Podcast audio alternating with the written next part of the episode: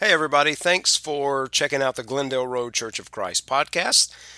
You're welcome to join us anytime you're around. We are at 1101 Glendale Road in Murray, Kentucky.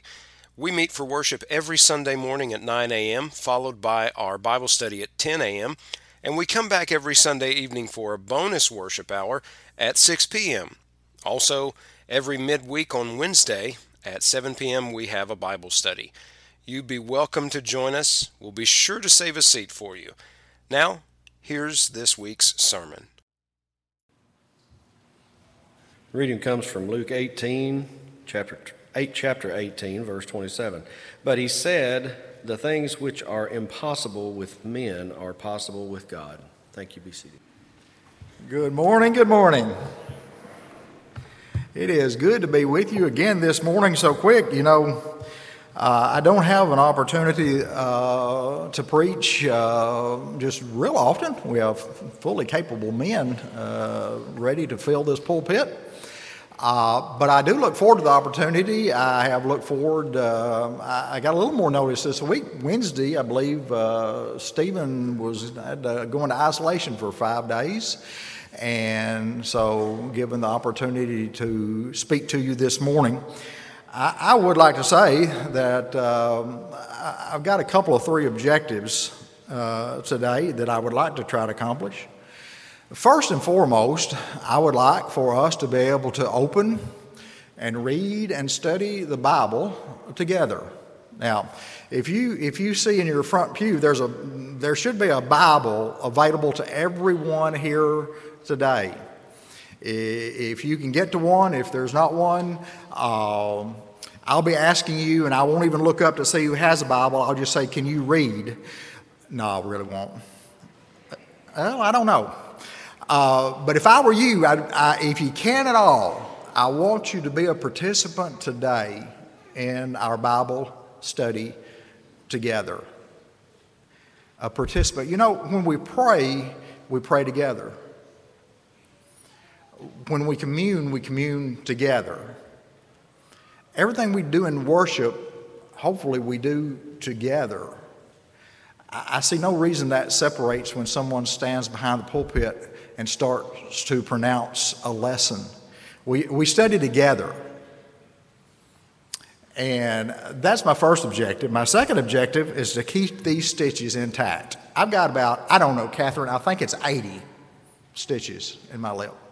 Well, maybe closer to eight, but there are some. I've already failed uh, somewhat this morning.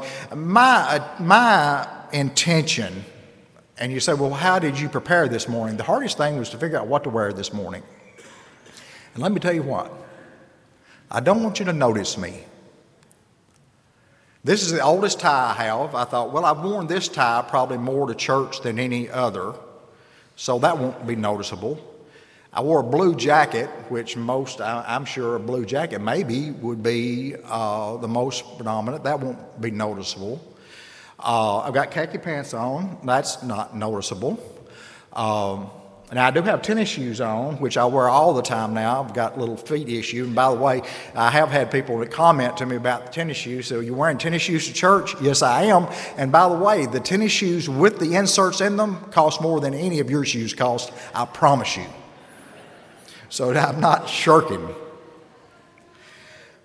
I don't want to be noticed. It's not about me. You know, I looked up here today and I am so sad that it's not here.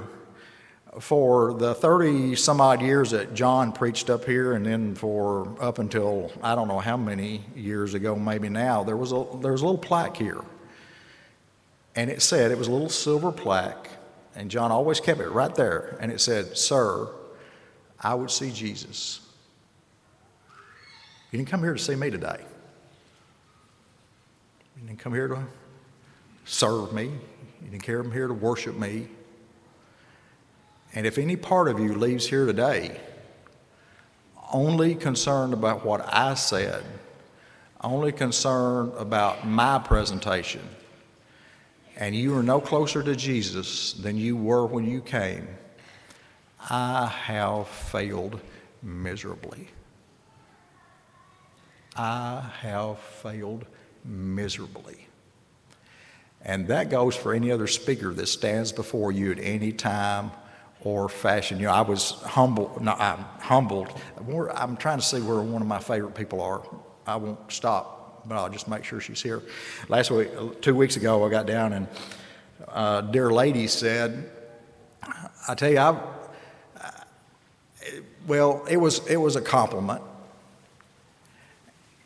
And I'm thankful for several compliments. But you know, last two weeks ago, the lesson had to do with the, with the uh, Bible becoming personal to you, with the message of the gospel becoming personal. And my intention was to make sure that you understood that when you read the Holy Word of God, it's not a message to me that you read about, it is to you. And I made mention that somehow in my studies it helps me to uh, maybe say, even before a paragraph or a verse, Gary, now Gary, now Gary. Now, I went to lunch with Brad Cook uh, last Sunday, and he said, You sure do like to hear your name a lot from the pulpit. Well, that wasn't the point. I want you to replace your name sometimes when you read. And uh, I got a couple of notes and a call this week. And a compliment was given above and beyond all, and that was this Gary, this week I started writing in my Bible my name before a verse. I wrote in my Bible my name before I started reading that chapter. Makes a difference. Makes a difference when it becomes personal. Well, that's what the lesson was about uh, a couple of weeks ago. And I don't know, I, I don't, the older I get, individuals in my Wednesday night class will tell you that, that the less I believe in accidents. Well, that was an accident, or that was a coincidence. I don't know how many, I don't know, Doug, I've said I, coincidences don't believe much in them anymore. But last week, two weeks ago, I keep saying last week, but two weeks ago, when I stepped down, I had the lesson planned for me. Mm, as bad as long as it took for me to get down here to there till my buddy Robert over here came down and said, Gary, uh, for 15 or 20 minutes notice, that was a good lesson. But did you think in that lesson that the real lesson was the obstacles that were overcome by Zacchaeus. No, my note was how personal it was and that Jesus knew him by name. And that was a great lesson, I think. But there's another lesson found in the scriptures that we read two weeks ago that I'd like to review, just a couple of those, and also look at there are, there are a myriad of lessons that could, but to look at obstacles that we face, that you face. And by the way, the obstacles that you face, because what Zacchaeus needed was to get closer to Jesus. What the blind man needed was to get closer to Jesus. We're going to read another example about getting closer to Jesus. Guess what we share in common? We all need to get closer to Jesus.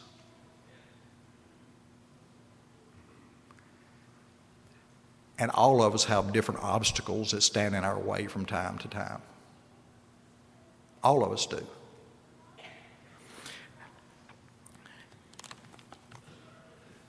Got your Bible? Got your Bible? David, do you have your Bible? You following me? Okay. I'm going to be reading, and I'm going to review two of the verses that, uh, that we read two weeks ago. One being Luke 18, Luke 18, verses 35 through 43. In your Pew Bible, that would be page 1620. I'm going to be rather deliberate, first of all, to give you a chance to turn, and another is to, once again, I, I won't be yelling today because the, I won't yell or laugh. Both of them hurt. But I would like for you to turn to Luke 18, 35 through 43, which I will read to you. Then it happened, as Peter was coming near Jericho, that a certain blind man sat by the road begging. And hearing a multitude passing by, he asked what it meant. So they told him that Peter, the apostle of Christ, is passing by. And he cried out, Peter, have mercy on me. And then the, how we doing? How we doing, Derek? Not even close. If you don't have a Bible, would you have believed it? Trust me that much? Now there are some. My mother, my mother and father, neither one could have followed along with the reading of those five or six verses. They, as far as reading, and writing, uh, wasn't where they were. There are children here that that's not where they are. But if you're able to study, if you're blessed and able to read, don't trust me that much this morning. You follow with me. You make sure. Because what I speak to you, and if, if, I'm not sure what dare say would prevent anyone from wanting to open your Bible, I'm not sure. But I ask you as a courtesy to take pressure off me. Let's try this again. Luke 18, 35 through 43. Derek, I love that look you gave me. Like, boy, you, I lost you, didn't I? Stacy, I lost you, didn't I? Then it happened as he was coming near Jericho that a certain blind man sat by the road begging. And hearing a multitude passing by, he asked what it meant. So they told him that Jesus of Nazareth was passing by, and he cried out, saying, Jesus, son of David, have mercy on me. Then those who went warned him, saying that he should be quiet. But he cried out all the more, Son of David, have mercy on me. And so Jesus stood still and commanded him to be brought to him. And when he had come near him, he asked him, saying, What do you want me to do for you? And he said, Lord, that I may receive my sight. And then Jesus said, Receive your sight, your faith has made you well. Just make two quick notes about this review, first of all. We understood about the healing, about Jesus' miraculous power. But I want to make a challenge here. We had a gentleman that was blind, so he couldn't see Jesus. Obstacle number one. But he had another obstacle. And in verse 39, then those who went before him warned him that he should be quiet. That he should be quiet. Can you imagine? He's blind. And someone standing between him and his hope. Shh, be quiet. Do you know how long that that man, that that blind man had to make a decision on whether or not he listened to the group or the crowd or the multitude or he cried out one more time, Have mercy on me? It was a fine window. Sometimes we have a fine window in pleading for help and getting it. What if Jesus had passed by and he listened to the crowd? What if he'd let Jesus pass by and he said, okay, okay. Then we come to the principal part two weeks ago of the lesson. Jesus comes to Zacchaeus' house, and that's found in Luke 19 1 through 10. If you'll turn to that, and that's on page 1620 as well. You won't have to go far. Luke 19, 1 through 10, we read. Then Jesus entered and passed through Jericho, and now behold, there was a man named Zacchaeus who was a chief tax collector, and he was rich. And he sought to see Jesus was, but could not because of the crowd, for he was short of stature. So he ran ahead and climbed up in a sycamore tree to see him, for he was going to pass that way. And when Jesus came to the place, he looked up and saw him, and he said to him, Zacchaeus, make haste, come down, for today I must stay at your house. My lesson for two weeks ago was how did he know his name? The same way he knows yours. The same way He knows mine. I was created, and so were you. Zacchaeus was no stranger. He was a man in a tree. Seem odd.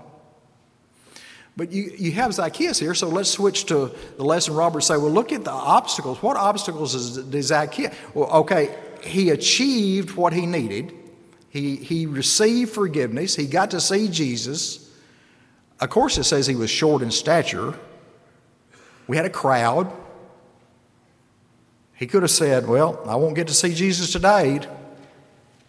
no, there's a tree. Where's your tree? Or what I have said, Well, I guess I missed him today? He was a tax collector for the Roman government, hated most likely by the whole crowd. He was rich, which is, we would say, that Jesus would point out as an obstacle at times in and of itself. But none of that mattered. You see, the crowd telling the blind man to shh didn't matter because he needed Jesus desperately. Being short didn't matter. Being despised didn't matter. Because Zacchaeus needed Jesus desperately. Don't we? Now, I would like, if you would, now to turn to the principal passage for today, and that would be Mark chapter 2. Mark chapter 2. I'll be looking at verses 1 through 12. And it will be page 1546. 1546 in your Pew Bible. Mark chapter 2, verses 2, 1 through 12.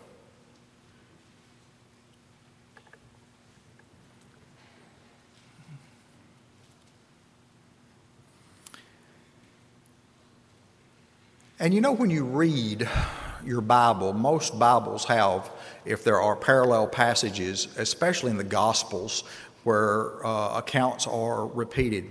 Uh, Matthew 9 and Luke 5, and if you'll just hold where you are in Mark 2. But I would like to at least address the account uh, and give you a note that it's real healthy if there are parallel accounts in your Bible, if there are different uh, descriptions of events by different authors. Uh, read all if you have a chance, because in Matthew 9 we read, and I will read this. So he got into a boat and crossed over and came to his own city, and behold, they brought him a paralytic lying on a bed. When Jesus saw their faith, he said to the paralytic, Son, be of good cheer, your sins are forgiven you. And at once some of the scribes said with themselves, This man blasphemes. But Jesus, knowing their thoughts, said, Why do you think evil in your hearts? For which is easier to say, Your sins are forgiven you, or to say, Arise and walk? But that you may know that the Son of Man has power on earth to forgive sins, he said then to the paralytic, Arise, take up your bed, and go to your house. And he arose and departed to his house. And now the multitude saw it, and they marveled and glorified God, who had given such power to men. Now that account is in Matthew chapter 9. I prefer Mark 2, verse 1 through 12, because of a, a little more information.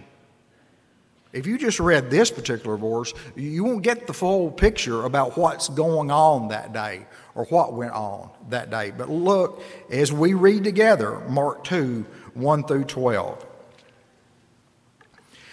And again, he entered Capernaum after some days, and it was heard that he was in the house. Now we're talking about Jesus. And immediately many gathered together so that there was no longer room to receive them, not even to the door. We are crowded, we're full up, can't get to Jesus, can't hear him, can't see him. And he preached the word to them, all that was in his hearing. And then they came to him bringing him a paralytic who was carried by four by four men. Hmm, now we find there's four men that brought this man to Jesus. And when they could not near him because of the crowd, they uncovered the roof where he was. So when they had broken through, they let the bed on which the paralytic was lying. And when Jesus saw their faith, he said to the paralytic, Son, your sins are forgiven you. Now that's kind if you just stop there, I want to ask you a question.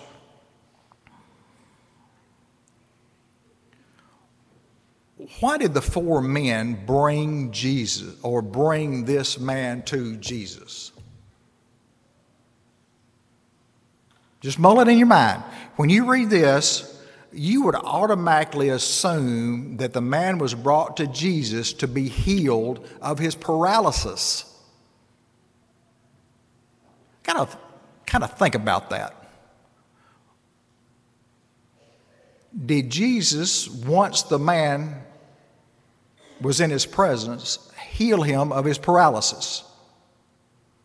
Was that the first healing that took place? David? That would be no. What did he do? He forgave his sins. You are healed. See, keep first things first. Jesus, knowing full well possibly what was coming forward, Physical healing was going to take place, but first and foremost, let there be no misunderstanding for anyone in the auditorium that is listening to us, or anyone by way of radio or Facebook or whatever you're able to join us with. The forgiveness of our sins is far and away above, in first place, our need rather than physical healing. I truly believe that Jesus, at this particular case, taught us a valuable lesson. First things first. First things first. And some of the scribes were sitting there reasoning in their hearts, Why does this man speak blasphemy like this? Who can forgive sins but God alone? But immediately, when Jesus perceived in his spirit that they reasoned thus within themselves, he said to them, Why do you reason about these things in your hearts? Which is easier to say the paralytic, Your sins are forgiven you, or to say, Arise and take up your bed and walk? Of course, those individuals could not see actual sins being forgiven. But what they could see is when he said, Take up your bed and walk, they could see him physically walk. What Jesus would say, Let me tell you, let's paraphrase forgiveness of sins were a lot harder to do than take up your bed and walk. That was easy. It cost Christ his shed blood to forgive us our sins.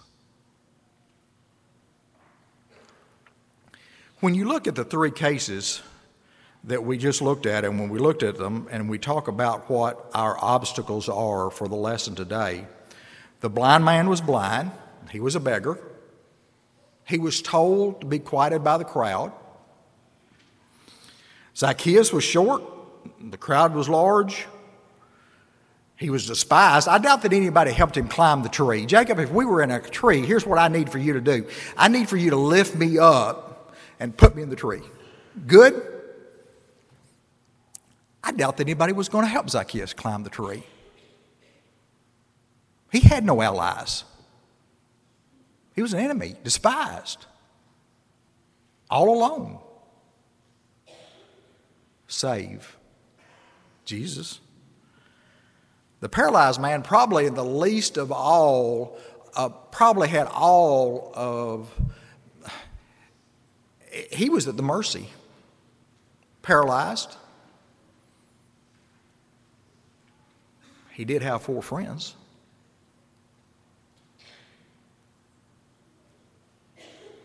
But obviously, he alone were not going to be able to achieve where he needed to be or where he needed to go. And that lesson in and of itself is around you at some point in time in your life, you'll find a paralyzed man. Maybe not physically, maybe spiritually. Are you one are you the one that was put in that person's life to help? Are you one of the four? Oh, well, it was just an accident. These four men were put around him. Don't you believe that in a heartbeat? The blind man kept yelling. Zacchaeus found a tree. the paralyzed man had four friends, and they had something in common. Nothing kept them from getting to where they needed to be.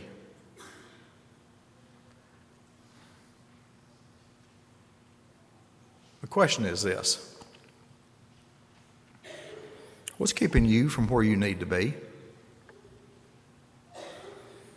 What's keeping me from being where I need to be? What's keeping me from being closer to Jesus? What obstacle stands in my way? Sometimes one of our biggest obstacles is not to know what the obstacle is. Oh, maybe deep down we know it, we just don't recognize it. Would you look at one more verse with me, please? Turn to page 1563 of your Pew Bible, 1563. And it's Mark chapter 10, verses 17 through 22. And there are three accounts Matthew 19, Luke 18, as well as Mark 10. We'll stay in Mark 10, Mark 10, 17 through 22. And now, as he was going out on the road, one came running and knelt before him and asked him, Good teacher, what shall I do that I might have eternal life? So Jesus said to him, Why do you call me good? No one is good but one, and that is God. You know the commandments do not commit adultery, do not commit murder, do not steal, do not bear false witness, do not defraud, honor your father and your mother. And he answered and said to him, Teacher, all these things I have kept from my youth. And then Jesus, looking at him, loved him and said to him, One thing you lack. Go your way, sell whatever you have, and give to the poor, and you will have treasure in heaven. And come, take up the cross and follow me. Now, if we go back two weeks and we change the way that I read this, here's how I would read it Gary, a man was coming, and he came and he ran up to me, and he wanted to know, What shall I do have eternal life? And I said to him, I know you do all these good things.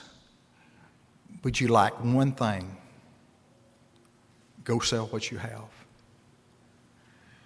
And I can imagine Gary and say, Gary, the reason I told him that is I knew his heart. I knew what stood before, I knew what stood between us.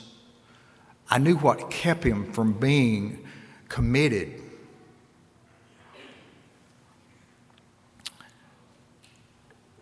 And then some of the saddest words in all of the Bible that you'll read and verse 22 But he is sad at this word and went a sorrowful because he had great possessions.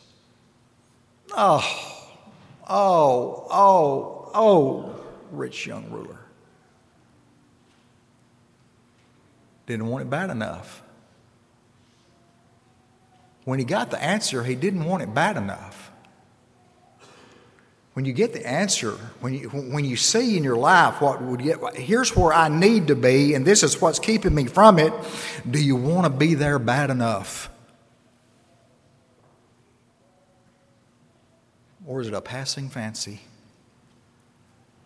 If you ask me anything else, anything else, Gary, yes, I want to be where I want to be closer to Jesus. I just, that's just something I can't give. That's an obstacle I can't get by.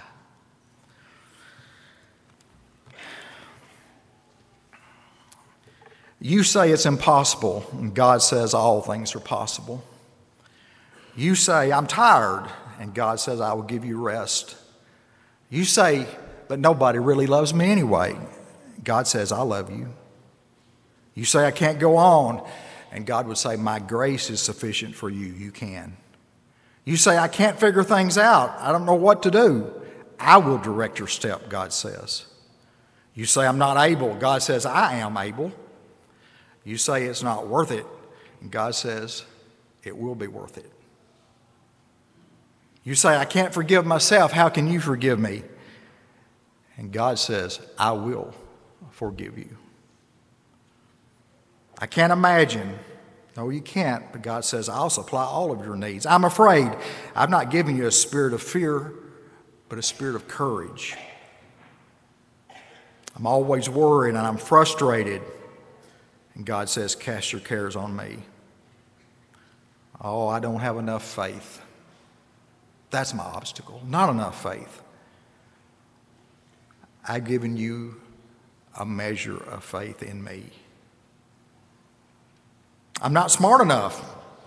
Oh, I will give you wisdom. I feel alone this morning. I will never leave you nor forsake you. I just can't do it. Turn to page 1806. 1806 of your Pew Bible. And if you would like to turn to your Bible, it's Philippians 4, verses 6 and 7. See if I can't get to it in this Bible right here. Should be the one you have open in front of you right now, or you're getting there.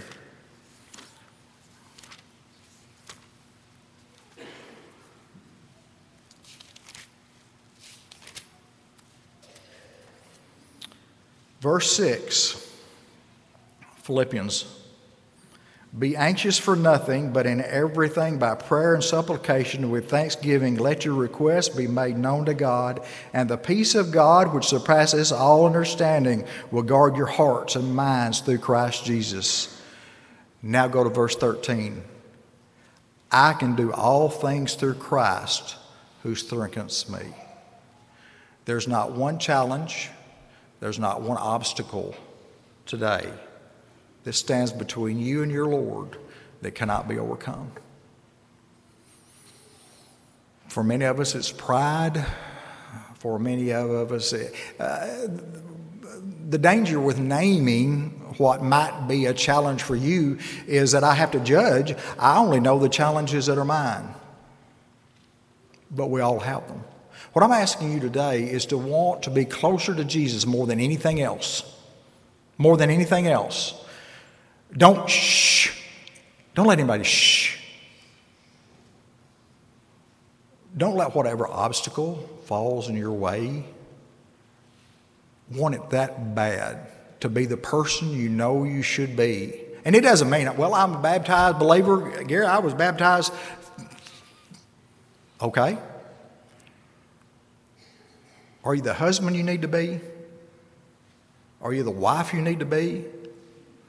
Are you the son, the daughter, the father, the mother, the neighbor, the Sunday school teacher, the deacon, the elder, the preacher?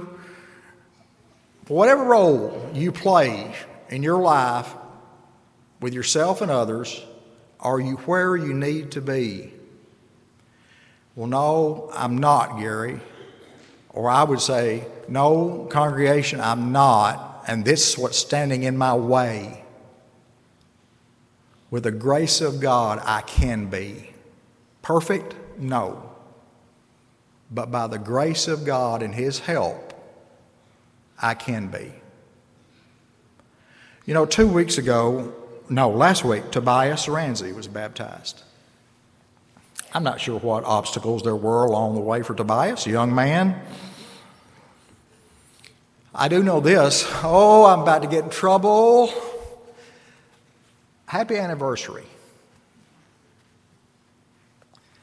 1978, February the 12th, my wife was baptized.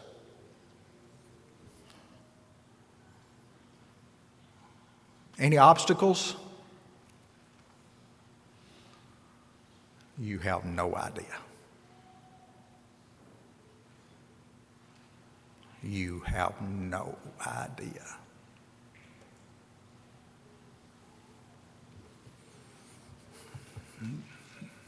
Thankfully, they didn't matter because she wanted it that bad. You got to want it real bad sometimes. Real bad. The question is for you today do you want it? Do you want to be better? Do you want to be closer to Jesus? Do you want to be who you can be? We're going to have the opportunity to sing an invitation song. And it's page, I tell you what, why don't you turn that to me? This is not the Bible, but turn to page 564 of your hymn, 564. I'll read these few words, and then Derek, I'm going to let you sing them. I'm just going to read them. 564, I must tell Jesus all of my trials. I cannot bear these burdens alone. In my distress, He will kindly help me. He ever loves me, cares for His own. I must tell Jesus all of my troubles. He is a kind, compassionate friend. If I but ask Him, He will deliver. Make of my troubles quickly an end. Oh, how the world to evil allures me. Oh, how my heart is tempted to sin. I must tell Jesus, and He will help me over the world the victory to win.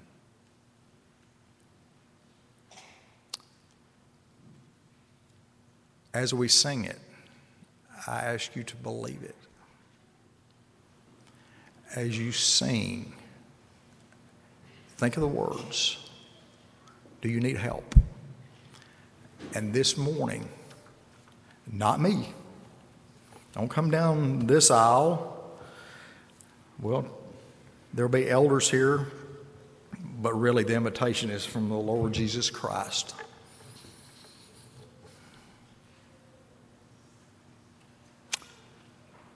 This morning, you can make a difference in the rest of your life. And when I say that, see, I'm 67, 68, I'll be 68 this year, and my number of times in this pulpit are not as many as they were 30 or 40 years ago. Trust me, I take it much more. Every word I speak and everything I say, and when I look out the people that I, I love dearly, the closest our friends and the loved ones and family I have in this life are in this room. Trust me, I have but one aim, and that is to please my Heavenly Father to the best of my ability. And my fervent prayer is that you might do the same and have the strength to do so. And I plead, and I am not too good to beg because it should mean that much.